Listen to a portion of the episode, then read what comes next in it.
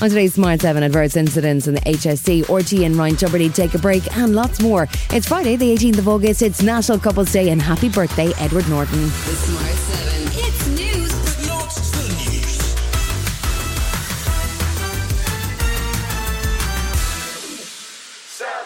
A new report from the HSE on Thursday revealed details of what it calls adverse incidents. There were almost 107,000 of them in the last 12 months, resulting in 550 deaths.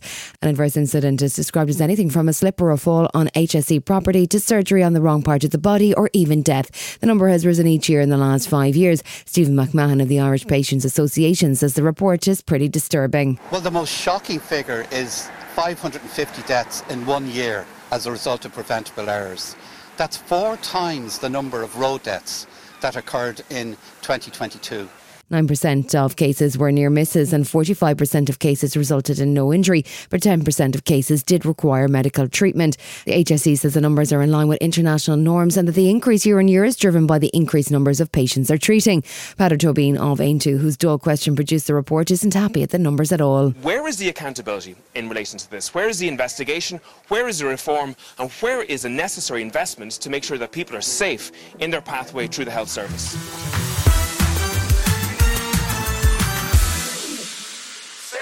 RTE announced on Thursday evening that the Trust had broken down during negotiations with Ryan Tubridy and that he would not be returning to the station at this time. It comes after the latest Grant Thornton report, which cleared Ryan of any involvement in the adjustment of his published salary figures for 2017, 2018, and 2019, which sparked the ongoing controversy. However, Ryan's subsequent statement about the 2020 and 21 figures appears to have caused an issue, and Director General Kevin Bakhurst appeared live on the RTE 9 o'clock news to explain why he reached the conclusion of the negotiations. I spent a great deal of time over the last few weeks uh, in negotiations with Ryan.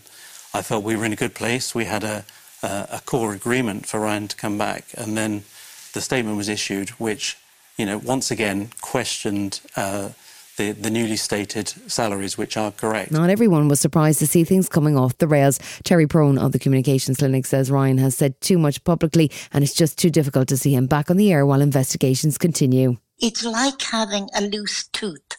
When you have been wounded, as Ryan perceives himself as having been wounded, he is always going to want to fiddle with the wound. If he's interviewing a celeb who's been through bad times, to do a throwaway remark like, well, I have suffered myself in similar situations. UK Prime Minister Rishi Sunak was busy on the phone on Thursday. He gave Saudi Crown Prince Mohammed bin Salman a buzz to catch up and to invite him for a visit to the UK. That's a controversial move as the Crown Prince has been off anyone's invite list since the brutal murder of journalist Jamal Khashoggi, which took place in 2018. US intelligence agencies found that he approved the murder but stopped short of issuing sanctions against him.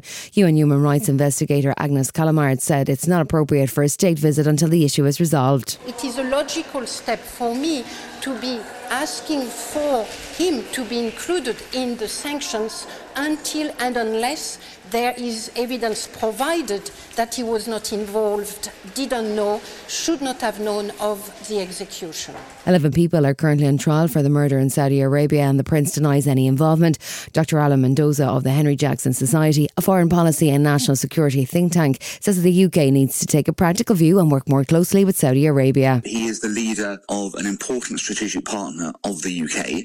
Um, he has been improving their human rights record despite this disgraceful murder. The UK recognises it will have to negotiate even with people who may not be their perfect partners.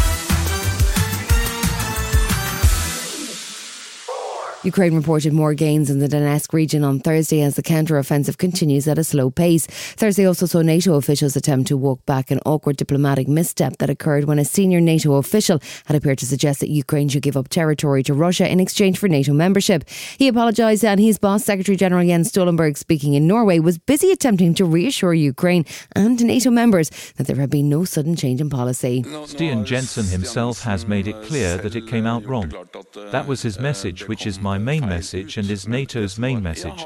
We support Ukraine.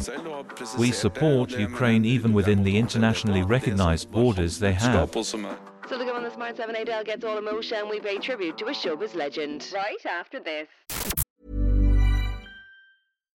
One size fits all seems like a good idea for clothes until you try them on. Same goes for healthcare. That's why United Healthcare offers flexible, budget friendly coverage for medical, vision, dental, and more. Learn more at uhone.com.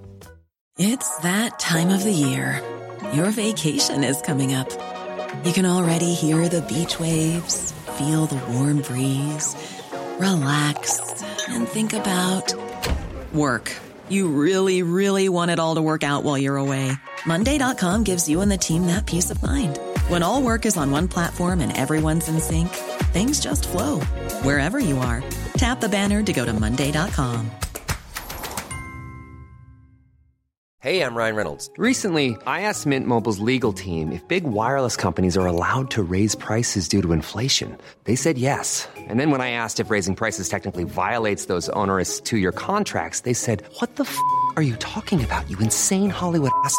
F- So to recap, we're cutting the price of Mint Unlimited from $30 a month to just $15 a month. Give it a try at mintmobile.com slash switch. $45 upfront for three months plus taxes and fees. Promo rate for new customers for limited time. Unlimited more than 40 gigabytes per month. Slows. Full terms at mintmobile.com. Welcome back.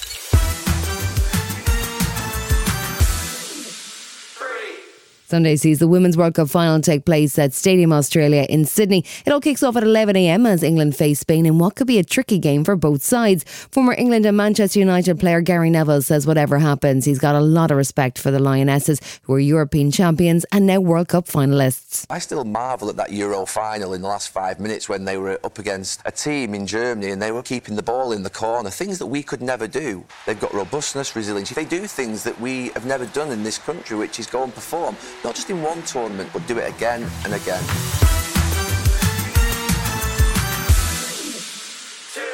We haven't heard a whole lot from Adele recently. She's been busy performing at her residency in Vegas, and you might occasionally catch a glimpse of her on social, firing a t shirt gun into the crowd of fans.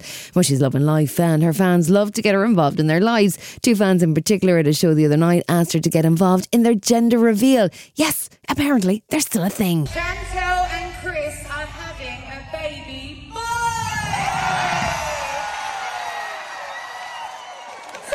Oh my god. Good luck, congratulations. I've got an 11 year old boy and woo, you're in the right.